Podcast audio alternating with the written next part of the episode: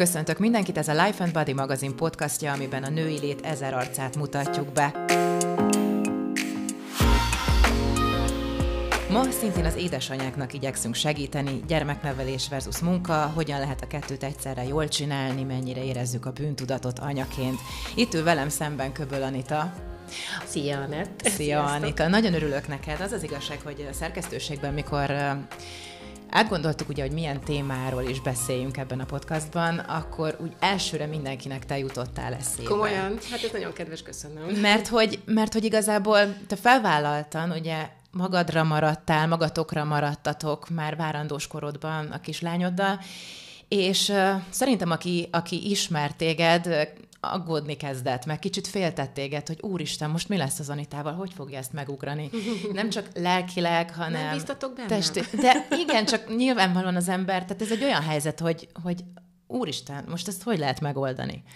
És aztán bizonyítottál, és kívülállóként azt kell mondanom, hogy ezt nagyon jól csinálod. Igazság szerint is nagyon szépen köszönöm a kedves szavaidat, és talán ez még inkább annak lehetett ez a gondolata, vagy, vagy ez az érzése, amit te is most itt vázoltál, aki már egyébként tudta azt, hogy én mire vállalkozom.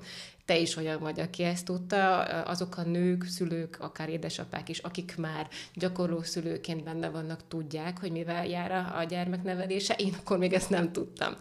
Én azt az egyet tudtam, hogy kvázi ez számomra egy evidencia, tehát ez nem, nem volt opció, nekem nem volt ilyen értelemben választásom, természetesen lehetett volna, de bennem egy másodpercig nem merült fel. Szokták kérdezni, hogy, hogy én ezt akkor honnan tudtam. Én azt gondolom, hogy erre nincsen magyarázat, nem mindenre kell az életben egy feltétel nélküli magyarázat, ami nagyon kézzelfoghatóvá teszi a dolgokat, bár az agyunk olyan, hogy szeretjük tudni, mert akkor tudja értelmezni. Ez egy olyan fajta belső erő, sokkal inkább egy olyan belső hit volt bennem, eh, ami megkérdőjelezhetetlen volt. Természetesen úgy végigcsinálni egy várandóságot, hogy egy ilyen forral indulsz, az nem könnyű.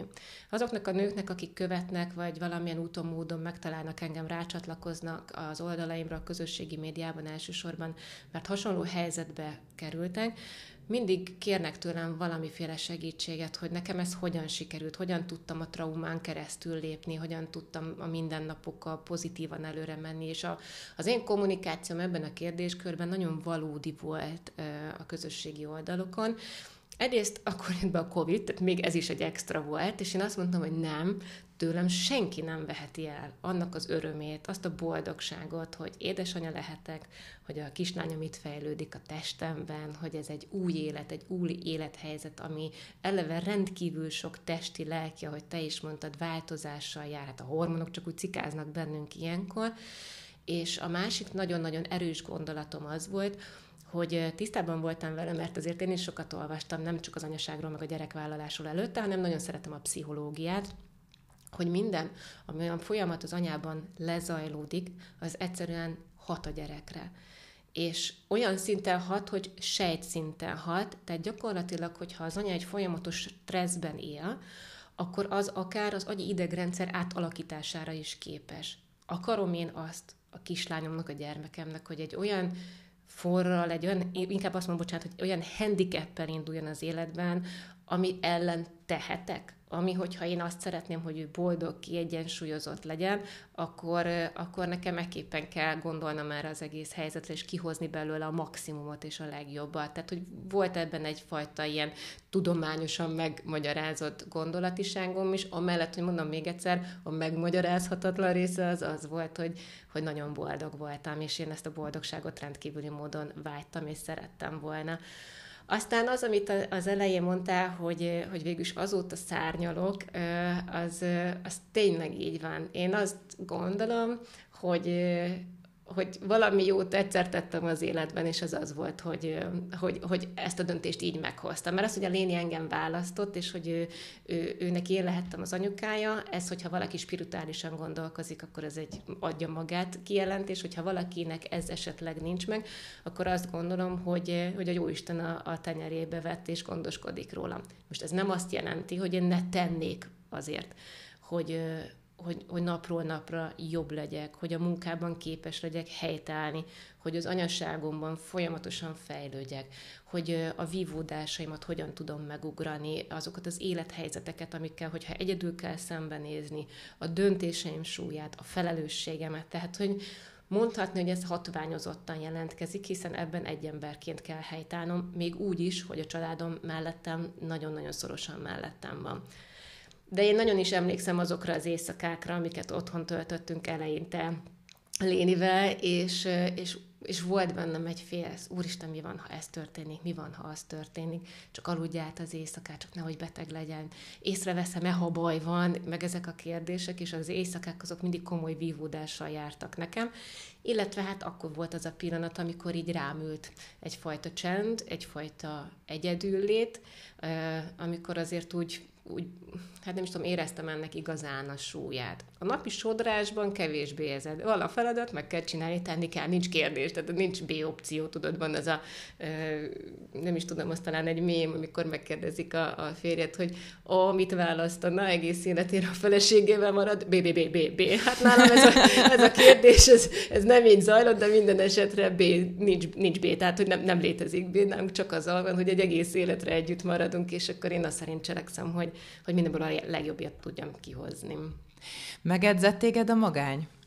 Lett páncélod? Mm, biztos vagyok benne, hogy igen. Biztos vagyok benne. Én most már azért, ha a várandóságot is vesszük, akkor összetetben három éve vagyok egyedül. Nagyon nagy idő. Tehát most kezdtem el érezni azt magamban például, hogy, hogy vágynék egy társra, de ez egy nagyon érdekes dolog például, mert, mert amikor mondjuk azt kéne mérlegelnem, hogy ha teret engednék valahol megismerkedni egy férfival, és mondjuk akkor elmennék és időt szánnék arra, hogy rendezvúznék, akkor az azt jelenti, hogy nekem a gyerekemtől kéne elvenni időt. az időt. Pontosan. És itt jön a képbe az anyai bűntudat. Így. Úgyhogy én ezt még egyelőre nem tettem meg, és ez, ez, ez szerintem olyan értelemben edzett meg és válasz a kérdésedre, hogy hogy, hogy hogy karakánabb nő lettem, ezt, ezt nem tudom máshogy kifejezni. Az, hogy például ö, megcsináltam a saját műsoromat, ami, ahol te is voltál vendégként, és mondhatom a nevét? Szabad? Mondhatod. Szabad, olyat köszönöm szépen. ugye ez a, ez a hát hogy nem, nem akarom a, a konkurent, de nem vagyunk konkurensek egymásnak ilyen értelemben, de ugye ez a hashtag no filter, ami, ami úgy tudott létrejönni, hogy iszonyatosan akartam, iszonyatosan elkezdtek felszínre törni belőlem azok az addigi gondolatok, mind szakmailag, mind, mind emberileg, mind pedig az üzleti formulának az a rész, hogy nekem el kell mennem, tárgyalnom kell mondjuk egy szponzor, egy támogatóval, el kell mennem a rádióhoz megbeszélni velük, hogy ez az elképzelésem akarják-e. Itt is csak a hitet tudom megint előrehozni, hogy, hogy akkorra egyszerűen ez a fajta hit meg erő, ez majd, hogy nem azt mondom, hogy manifestálódott valamiben, amit addig nem mertem megtenni. Addig, amíg magamért kellett, hogy, hogy felelősséget vállaljak, addig úgy nem mondom, hogy tengtem, lengtem, de mondjuk volt egy célom, volt egy ranglétra, amit úgy mondtam, hogy végigjárom, mert kell szakmailag, ha nem kellettem szomorúan, de elfogadtam, most a műsorvezetésre gondolom, most ez a kérdés nincs. Nekem egyedülálló édesanyaként meg kell teremtenem annak a feltételeit, hogy a kislányom egy általam jó minőségűnek ítélt életet tudjon élni. Őrületes motiváció ez. Nagyon. Nagyon. És még az is egy egész érdekes dolog, hogy, hogy bennem az inspiráció és a motiváció ezen a ponton vált ketté. Mert addig úgy szeretünk arról beszélni, mi inspirál, mi motivál, tudod, mindig meg szokták kérdezni, és hogy a kettő mennyire erőteljesen elhatárolódik egymástól, hogy inspirációt merítek egy ötlethez a, az Instáról, egy képből, egy cikkből, a tartalmát tekintve, egy gondolatébresztő beszélgetésbe, tök jó, de abból nem biztos, hogy lesz valami. A motivációm az, hogy a kislányomért mindent, az pedig általa vált valóság, és amit addig nem mertem megtenni, azt most már mondhatnék gondolkodás nélkül, de ezt most értsétek jól, megmerem tenni, és meg tudom tenni, mert most már nem csak magamért tartozom felelősséggel, hanem főleg és elsősorban érte. Aki követ téged, és már pedig eléggé kedves tőled, hogy megosztod a mindennapjaidat a követőiddel, tehát belelátunk az életedbe, az látja, hogy két dolgot csinálsz. Gyermeket nevelsz, és dolgozol. És aztán gyermeket nevelsz, és dolgozol. Vagy egyszerre a kettő. Vagy igen. Mert van, hogy ott van velem a munkahelyem. igen. No és ilyenkor te hogy tudod külön választani a kettőt egyáltalán? Külön kell-e választani? Mit gondolsz te most erről? Hogy akkor, amikor dolgozol, akkor gondolkodsz-e azon, hogy mi van Lénivel, és amikor a Lénivel vagy, akkor, akkor gondolkodsz-e azon, hogy úristen, még micsoda munkáim vannak, amiket meg kell csinálnom, és hogy marad rá időm, hiszen én minden percemet a gyerekemnek akarom szentelni. Szóval, hogy, hogy ez a kettő hogyan áll össze benned? Szerintem az a nyomasztóbb, amikor a gyerekkel vagyok, és azon izgulok, hogy a munkában még mit kell teljesítenem. És emellett a gyerekkel hogyan tudok maximálisan foglalkozni. És hogy ezt miért mondom? Talán azért, mert az anyaságomban sokkal több a bizonytalanságom. Még a munkában tudom, hogy ettől eddig tart, én erre vagyok képes, ezt akarom megcsinálni, pont nincs kérdés egy bizonytalan élethelyzetben, ahol bármilyen váratlan húzhat az élet, vagy a gyerek maga, ott egyszerűen mindenre fel kell készülni. És ott nem engedhetem magamnak, hogy lankadjon akár csak egy pillanatra is a figyelmem, Ugye én például hoztam magamnak azt a szabályt, hogy amikor a gyerekkel vagyok, akkor nem, nem dolgozom, nem nyomkodom a telefonomat, nem De ezt tényleg be tudod tartani? Nem mindig természetesen. Tehát az, amikor, amikor mondjuk 6-8 órát egy húzamban együtt vagyunk, akkor egy picit nehezebb, minden olyan sürgetővé válik, ugye a gyerek külön igényli a figyelmet, észreveszi, ha valaki hív telefonon, mert mondjuk azért olyan van, hogy hívnak telefonon, akkor természetesen azt gondolja, hogy őt hívták telefonon, és akkor ott kell lenni, és biztos, hogy nem hallom azt, akivel beszélni szeretnék, ha csak két percig, akkor se. Azt kezdtem el, mint taktika bevezetni magamnak, hogy amikor altatási idő van, akkor az altatási ideje alatt nyomkodom gyorsan a telefonomat, válaszolgatok az e-mailekre, rendszerezek, stb. stb. Eleinte például sokkal jobban ment az, hogy amikor este lefektettem, akkor kezdtem el dolgozni. Mostanra annyira kifáradok a napi teendők sodrásában, egyszerűen fordul ki a kezemből egy könyv, a telefon, hogyha egy cikket el akarok olvasni, hogyha, hogyha bármit szeretnék befejezni, be kellett látnom, hogy ilyen szempontból nem zsigerelhetem ki a testemen. Tehát mi a megoldás? Csak az, hogy adok magamnak úgymond én időt, amikor tudok azzal foglalkozni, mert a kötelezettségem. Bár egyébként az Amik... az én idő neked, amikor a kötelezettségeddel hát, foglalkozol. Amikor arra felkészülök. Szóval nem a kozmetikusra gondolunk hát igen, ez egy érdekes dolog, mert ilyenkor még bejön a harmadik tényező is, amikor magaddal kell és szeretnél foglalkozni. És ugye most csak munka és gyerek között vontunk, ha nem is párhuzamot, de ezt állítottuk egymással szembe, és akkor még nem beszéltünk arról, hogy mi van akkor, hogyha a nő egy picit magával is szeretne foglalkozni. Amikor dolgozom, akkor abból merítek energiát. Amikor a gyerekkel vagyok, akkor abból merítek energiát. És a kettő kölcsönösen hat, kimaxolom mind a kettőt, és ezért tudok a másik tett helyszínén kellő energia mennyiséggel foglalkozni és funkcionálni. Nálam valahogy így működik, így kötöttek be. De ez tudatos? Mm, vagy megtanultad az idők során? Mindenki tud, elkezdte kérdezgetni, hogy hogy csinálom. Szerintem biztos van a működésemben egyfajta ilyen automatizmus, mert ami nekem működik, az lehet, hogy másnak nem fog működni. Tehát ezt nem tudom egy ilyen általános érvényű gondolatként megosztani. Én, én amikor elkezdtem ezen gondolkozni, mindenki kérdezi, hát csak kéne valami épkézlen választ adnom erre, mert hogy annyira magától értetődő volt minden számomra, és aztán rám kellett, rá kellett jönnöm, hogy igazából én szeretem a munkám, igazából élvezem azt, amit csinálok, és amikor azt teszem, akkor az is feltölt. Ha reggel a startban ott vagyok képernyőn, amikor fel kell rá készülnöm, amikor egy rendezvénynek vagyok a műsorvezetője, amikor a műsoromat csinálom, akkor, akkor azt tölt fel, és amikor pedig a lénivel vagyok, akkor meg átmegyek gyerekbe, tehát őszintén megmondom, néha meg szoktam lepődni azon, hogy hát én vagyok szinte az egyetlen anyuka a játszótéren, aki csúszik, mászik, kúszik a gyerekkel. Most ez értendő az ő korabeli gyerkőcökre már egy 6-8 éves nem fogja igényelni, hogy anya velem csúszdázzon, de hogy sokszor azt látom, hogy vagy annyira el vannak az anyukák fáradva, hogy az együtt töltött időben már inkább a túlélésre hajtanak, vagy, vagy más típusú a gondolkodásuk egyáltalán az anyasságról, mint olyan, de én hiszek abban, hogy ez a kezdeti időszak, ez iszonyatosan erős alapot ad a mi kettőnk kapcsolatának, illetve a, a, a léni felnőtt életének, és én ezt nagyon akarom, hogy jó legyen, és talán ez a kulcsa, hogy én ezt nagyon akarom. Úgy tűnik nekem, hogy amikor te lénivel vagy, nem stresszelsz. Ezt jól érzem? Tehát például egy, egy esti műsorvezetés előtt azért az ember már, az emberben mozog az adrenalin, tehát azért készül lélekben is, uh-huh. fejben is. Akkor ott tudsz lenni a lénivel, vagy valahogy, nem tudom, ketté tudod osztani az agyadat, Hát, hogy ketté tudom, hogy jobb meg bal féltekére kb. Megmagyarázom magamnak. Tehát ez, a, ez az elfogadás része nálam, hogy, hogy nincs amit az előbb is mondtam, nincs más választásom. Meg kell tudnom csinálni, most otthon hátra dőlnék. Vagy szabsz magadnak, tehát egy konkrét időbeosztásod van, és azt mondod, hát hogy nincs. nincs. hát egy káosz az életem. Én azt szoktam mondani, hogy néha a túlélésre játszom, de lehet, hogy ez kívülről akkor nem, nem így csapódik le, nem ez látszódik, de alapvetően, de tényleg azt szokott lenni, hogy ó, hogy küzdök, küzdök a mindennapokkal. Vannak nehezebb napok is, vannak könnyebb napok ez ennyi.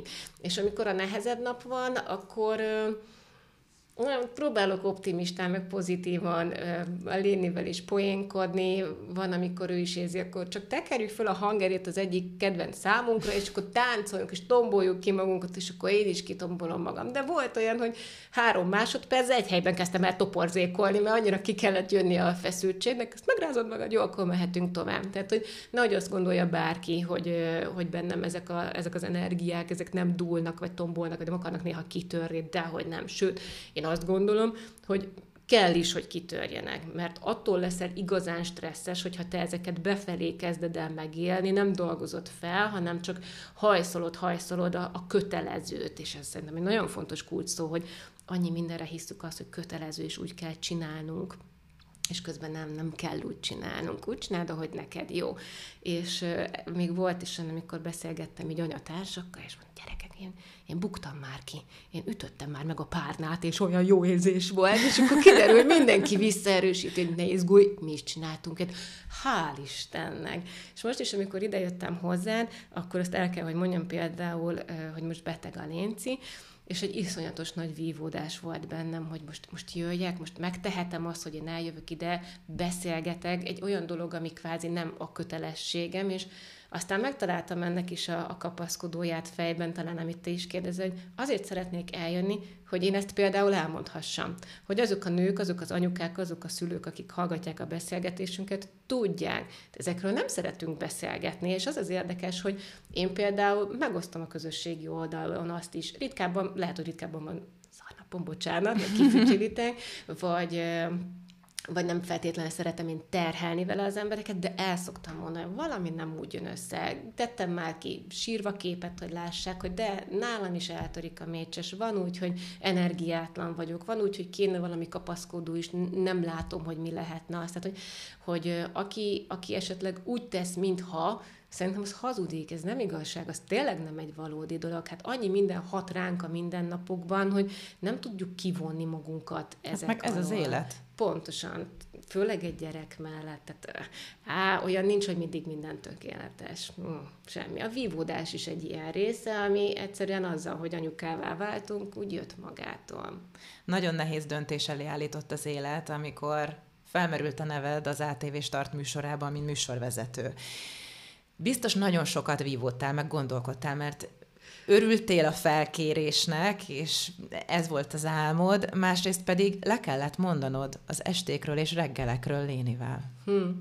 Igen, te tudod a legjobban, hogy szakmailag egyébként például nekem mekkora álom volt egy, egy ilyen felkérés, amiben azt éreztem, hogy végre megérkeztem, és hogy valaki, valaki elismeri azt, amit lehet, hogy addig csak én tudtam magamról, hogy én mennyi munkát teszek bele a háttérbe, abba, hogy műsorvezetőként jó tudjak lenni. Most ez egyéni nézőpont kérdése, ki szerint vagyok jó, vagy nem jó, vagy felkészült, felkészületlen, vagy szerethető, vagy stb. stb. De én azt tudom, hogy én nagyon-nagyon sok munkát teszek abba a háttérben, hogy a képernyőn a maximumot tudjam nyújtani.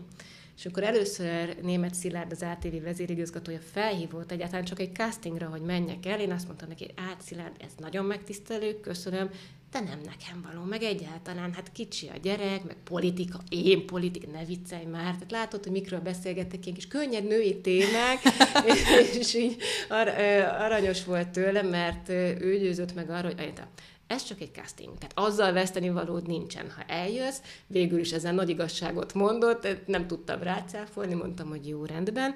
Aztán, amikor viszont felhívott azzal, hogy ők, ők igazából úgy döntöttek, hogy szeretnének velem együtt dolgozni, és, és erre a feladatra úgymond a legjobbnak találtak, Na onnan jött el a gondolkodós része, hogy oké, okay, most akkor ez életvitelszerűen mit is jelent, és amit te is mondtál, hogy tudom megoldani? Pontosan, és ezt egyedül nem tudom megoldani. Tehát ez csak úgy, hogy a támogató családom mellettem van, akikkel leültünk és megbeszéltük, hogy kaptam ezt a lehetőséget. Már eleve, amikor a válogatásra elmentem, felmerült, hogy hát erről majd beszélnünk kell, hogyha ebből bármi, bármi megszületik, vagy lesz belőle egy valódi dolog, és akkor már azért elemeztük a helyzetet, hogy mire lehet számítani, de eleve 4.30-kor kelek. Tehát azt, azt a gyerekkel nem tehetem meg, hogy, hogy őt ráncigálom magammal hajnalok hajnalán, azért az ő életébe is kell egy rendszer. Tehát akkor, ja, meg hát ugye a másik egy ilyen négy-öt órás felkészülésem van egyik napról a másikra, mert amit mondtam, a háttér az nálam elég komoly szakot vesz ki az életemből a felkészülés. Még akkor is, ha az másnap csak 5-6-10 perc a tévében, én egy anyagra mondjuk durván egy órát készülök. Ami azt jelenti, hogy akkor mondjuk délután 5-6 héttől, hogyha éppen már egy kicsit tolom, hogy még akarok a gyerekkel lenni, még akarok a gyerekkel lenni, akkor már magamtól veszem el az időn, akkor, a, akkor az éjszakába felkészülök, tehát ott megint kell az egyedüllét, mert a gyerek mellett nem tudok felkészülni. És akkor megbeszéltük azt, hogy ők fognak nekem ebben segíteni, mármint a szüleim, ami a gyakorlatban úgy néz ki, hogy nem csak hogy segítenek azzal, hogy ők együtt vannak, és azt az estét másnap reggelig együtt töltik a gyerekkel, hanem gyakorlatilag apukám még aki szintén dolgozik, azt is bevállalta, hogy ő együtt alszik a gyerekkel, nagypapaként, mert hogy amikor még ez így alakult az életünkben, akkor nem tudtuk, hogy, hogy majd egyszer lesz egy ilyen kihívás is. Nagyjából 14 hónapos volt a Léni, amikor egy három oltásos nap után az életben soha többet nem tudtam visszatenni a kiságyába. Így esküszöm nektek, hogy én megpróbáltam, én egy évig következetesen tartottam magam ahhoz, hogy a gyerek mindig a saját ágyában, én az enyémben, csak ez a terünk legyen meg, és egyszerűen ott napokig próbálkoztam, és nem sikerült, mondtam, hogy fogok én itt a rendszer ellen működni? Megint egy olyan dolog volt, amire azt mondtam, hogy ez ilyen kívülről jön nyomás, egy elvárás, hogy igen, nem szabad.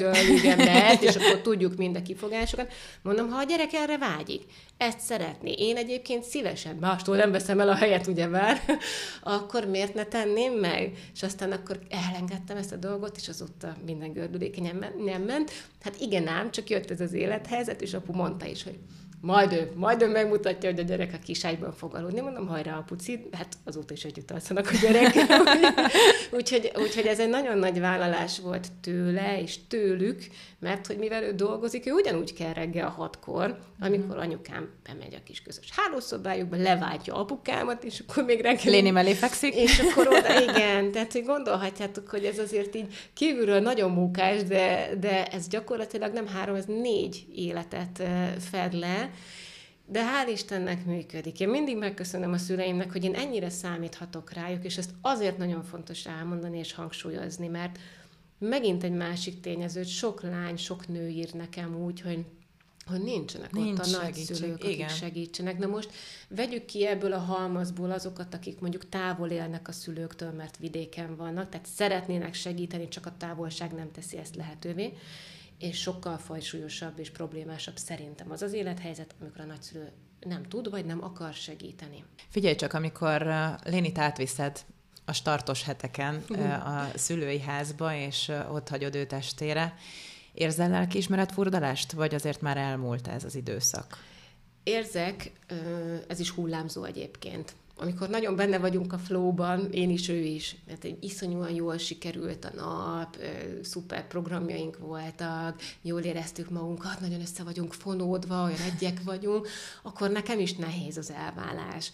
Akkor szorongató, hogy tudod, itt torokban ez az érzés, meg érzed a szívedben, vagy most is például egész este azon kattogtam, amit az imént is mondtam, és akár az egész hetet, hogy lemondani a tévében is, és átszervezni, és minden, és anyu nyugtatott meg, hogy segítenek, itt vannak, csináljam, mert ez a dolgom. Tehát, hogy ezeket... Meg kettőtökért teszed. Igen, tehát, hogy, hogy, hogy hál' Istennek ezt, ezt meg se kell beszélnünk valahogy nálunk, ezek annyira evidenciák itt családon belül, még ha én mindig meg is kérdezem. persze, hogy van lelkiismeret furdalásom. Egy, egy nagyon nehéz napnál, amikor kicsit nyűgösebb a dolgok, kicsit hisztisebben zajlanak az események, akkor viszont egy picit úgymond még hát tényleg az vesse rám az első követ, aki ezt nem érezte, de, de jó is ebből kijönni. Tehát kell az, hogy, hogy most egy picit tudom, hogy neki új impulzus, hogy a nagyszülőkkel lehet, nekem meg fellélegzés, és akkor levezetjük ezeket a negatív energiákat, és akkor utána újult erővel tudunk egyesülni, mert hogy egyébként a gondolat vége az az erre a rendszerre, hogy amikor én végzek a tévében, én azonnal rongyolok haza, együtt reggelizünk, onnantól kezdve tolom, ami a csövön kifér a gyerekkel, délután vissza agyuékhoz, és akkor az estét a szegényt a munkával. Tehát ennek egy ilyen éve van, egy ilyen ritmusa. Volt olyan munka, amit azért mondtál le, hogy ne legyen lelkiismeret furdalásod? Persze, hogyne, hogyne, hogyne. Sőt, hát igazából nagyon-nagyon mérlegelek most már az elmúlt időszakban, hogy mit vállalok el, és hogy, hogy az, az, ez az okokozat megéri-e vagy sem. És az lehet egy időbeli tényező, lehet egy anyagi tényező is, hogy azt mondom, hogy nem, ne, ne haragudjatok, pillanatnyilag a gyerekkel tölthető idő most jobban megéri, mint az, hogy x órára elmenjek, és most hát nem is tudom, hogy, hogy milyen példát mondjak erre Isten igazándiból, de egyszerűen a mérlegnek két nyelve van, az egyikben fixen ott van a gyerek, a másikban pedig minden mást így bele kell pakolnom, és akkor súlyozom. Tehát, hogy Furcsa ez, mert az van, hogy nem tudom hány megtakarításom van most már, mert ugye most már mindent a gyerekért csinálok, ez majd megy neki az egyetemi évekre, ez menjen arra, hogy esetleg legyen egy saját otthona, ezt azért csinálom, hogy biztos alapok legyenek, tehát egyszerűen nem tudom a pénzt, mint tényezőt kivonni ebből a, ebből a képletből, mert hát az van, hogy főleg most látjuk, hogy mi van az oktatás területén, én ugyan sose tanultam külföldön, de mi van, ha a gyerek majd külföldre szeretne menni, tehát hogy, hogy azt akkor azt ugye szintén... Elképesztően előrelátó Nagyon. vagy, tehát, hogy Kell most is. született meg. Kell is, viszont ha egy dolgot mondhatok, akkor azt nagyon-nagyon szeretném átadni az anyukáknak és a nőknek, és ezt megint kérem, hogy a jót hallják meg ebből sose hagyják, hogy egy függő állapotba kerüljenek. És ezt most nem a férfiak ellen mondom, hanem a nők mellett. De nem beszéltünk a te magánéletedről, és most nem a férfiakra gondolok, hanem arról, Azok hogy... nincsenek is. Igen. hogy arra gondolok, hogy pusztán, ha el szeretnél menni mondjuk bulizni, színházba, moziba, akárhová, azt az időt ö, képes vagy-e megélni, vagy akkor is kattogsz azon, hogy mi van a gyerkőcöddel otthon? Eleinte kattogtam, úgy mondom ezt bölcsként, hogy nekem még csak két éves a kislányom, és nem nyolc éves, tíz éves, vagy akár tinédzserkorú, tehát hogy ebből a két évből tudok most merítkezni. Mm, de én hallgattam a nálamnál tapasztaltabbakra, és ha én nem érzem jól magamat, akkor nincs milyen energiát visszapörgetnem a gyerekbe és gyereknek, aki viszont iszonyú sok energiát követel. Tehát Igen, muszáj. csak mivel szimbiózisban vagytok, mindent együtt csináltok, nagyon nehéz megélni ezeket a pillanatokat nélküle, nem? Vagy ezt rosszul gondolom? Ezért van az például, vagy volt az többször, amikor még kisebb is volt a kisasszony, hogy jött be velem a rádióba például forgatásra, és akkor a kollégáim addig aranyosan ott babusgatták, meg foglalkoztak vele, de közben azért lássuk be, én nem tehetem meg azt idegen emberekkel, el, hogy én az én kislányomat rájuk bízom addig, amikor egyébként ők is dolgoznak. Bocsánat, megfognál? Igen, igen, igen addig, amíg gyorsan felmondom ezt. Tehát, hogy azért ez így, egy, ez így egy furcsa helyzet, bár mindig mindenkire tényleg számíthatok, és egy lehengelő kis személyiség, minden egyes gyermek, de most a Léniről tudok beszélni, aki tökre megtalálja a közös hangot bárkivel, hál' Istennek nagyon gyorsan, tehát nincs is vele ilyen értelemben gond ezekben a szituációkban. Isten igazándiból meg kellett tanulnom. Talán ez a jó szó erre, hogy a kezdetben, amikor gondot okozott, hát úristen, nem tudom, hogy most évekről nem beszélhetek, de mondjuk tényleg hónapokig úgy nem foglalkoztam magammal, sehova nem mentem, és egyszerre csak felmerült bennem az igény, hogy én most úgy szerették elmenni a barátnőmmel este meginni egy koktélt. Na most akkor mi legyen? És akkor ezzel úgy előálltam ezzel a tényel a, a, a szüleimnek, hogy hát nem bánnám. Rendben, kislányom, de 11-re itt legyél.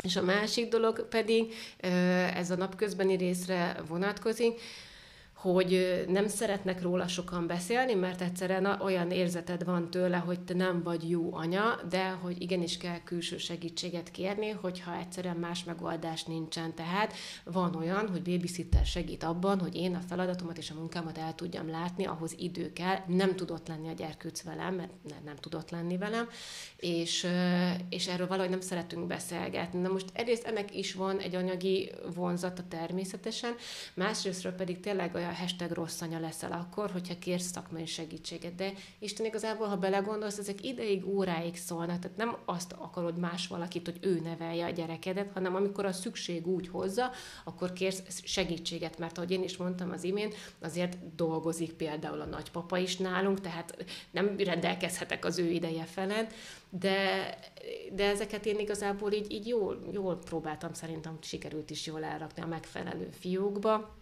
és azoknak a gondolatoknak a mentén beépíteni, amiket eddig így elmondtam neked, hogy, hogy, hogy én ezről hogy gondolkozom, és, és szerintem én most azt látom, hogy jól működik. Mert az az igazság közben, hogy látok magam körül olyanokat, akiknek, ha másképpen csinálják, hogy nem működik. És rosszabb látni egy örökké síró gyereked, egy örökké lestrapált anyukád, egy tönkre menő párkapcsolaton, most akkor kérdezem én őszintén, megéri? Nem kell mérlegre tenni a kettőt, hogy melyikünk ki a jobb, csak annyi, hogy megéri és akkor én azt mondom, hogy mindaz, amit én teszek számomra, megéri. Hát ebben balanszírozok, hát az egyértelmű, hogy folyamatosan zsonglőrködök az idővel, meg a sok-sok dologgal, de mégis kimerem mondani, hogy egy nagyon boldog kislánynak az anyukája lehetek, sőt, talán még jobban mondhatom úgy, hogy egy nagyon boldog kislánynak a nagyon boldog anyukája lehetek. Pontosan, így szerettem volna én is ezt befejezni. Köszönöm. Nagyon köszönöm, hogy itt voltál, szerintem nagyon sok anyának adsz erőt Remélem. azzal, hogy megmutatod a magánéletedet, úgyhogy úgyhogy csak bíztatni tudlak, mert szerintem ez a fontos, köszönöm hogy szépen. mások tudjanak kapaszkodni. Én is köszönöm, a továbbiakban pedig egy szakértővel folytatjuk. Bojti Andrea, klinikai gyermek- és ifjúságpszichológus, a mai második vendégem. Ugye Anitával arról beszélgettünk, hogy meg annyi dolog miatt marcangolja magát egy anya, és én azt gondoltam, kicsit szakmailag is járjuk körbe ezt a kérdést. Azok az anyák, akik hozzád fordulnak elsősorban, mi miatt éreznek bűntudatot? Mi a leggyakoribb? Üdvözlöm a hallgatókat. Ez egy jó, jó átfogó kérdés, mert hogy nagyon sok minden miatt képesek az anyák bűntudatot érezni.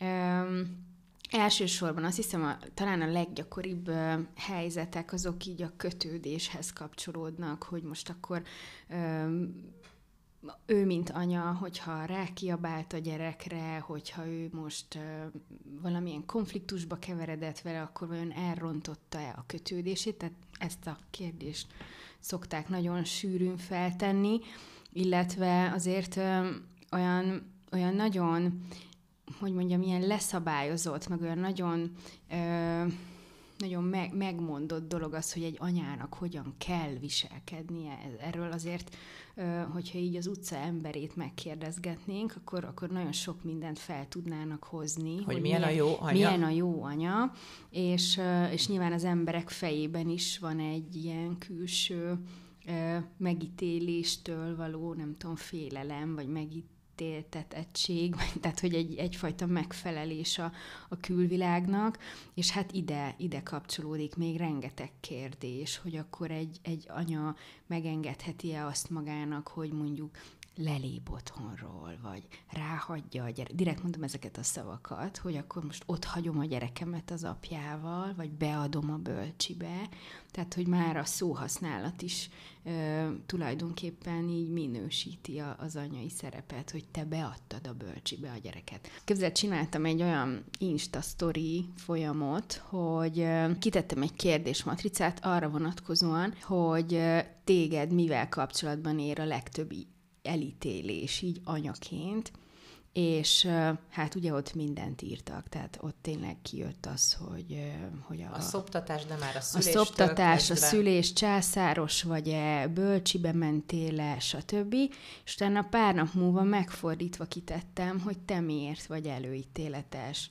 És ugyanezek, hanem még durvább dolgok jöttek. És te megírták őszintén ott az emberek, hogy hogy igen, hogy én elítélem azt, aki nem szoptat, meg nem tett meg, meg aki programcsászárt kér, és hogy ezek aztán ilyen, tehát, hogy úgy, De miért úgy írt... nem önmagával foglalkozik ilyenkor az egyén? Hát, mondom, az egyik biztos, hogy ez az önigazolás rész, hogy most akkor új utak ezek, hogy hogy kell anyát, tehát hogy ezt nem tanuljuk, ezt nem tanítják, hogy, hogy egy gyereket hogyan nevelünk, vagy hogy fejlődés szempontból, hogy hogyan fejlődik a csecsemő. Tehát, hogy ezek, ezekről igazán exakt tudása nem nagyon van az átlag embereknek, és nyilván nyilván mivel mindenkit, vagy majdnem mindenkit érint, egy nagy réteget érint ugye az anyaság, szülőség kérdése, ezért ez egy, meg egy életszakasznak teljesen kiteszi a, a feladatát, ez a kisgyerekes kor, ezért ez persze téma, meg ez, ez érdekli a szülőket, és akkor,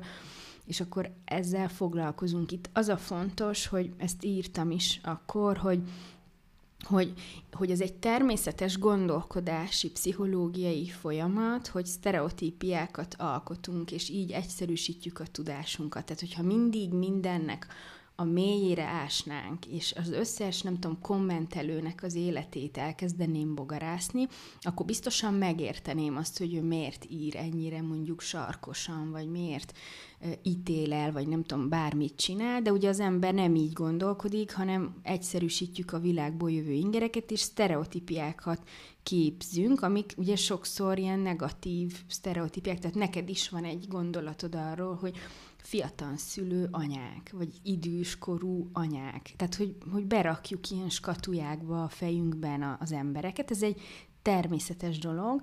Itt csak látni kell azt, hogy egy ponton, hogyha ezekből nem tudunk kilépni, mondjuk amikor egy személyes kapcsolatról van szó, akkor ugye az a kapcsolatnak mehet a rovására. Akkor, amikor a gyerkőccel vagyunk, sok esetben kattogunk a munkánkon, amikor dolgozunk, akkor meg a gyereken jár az eszünk.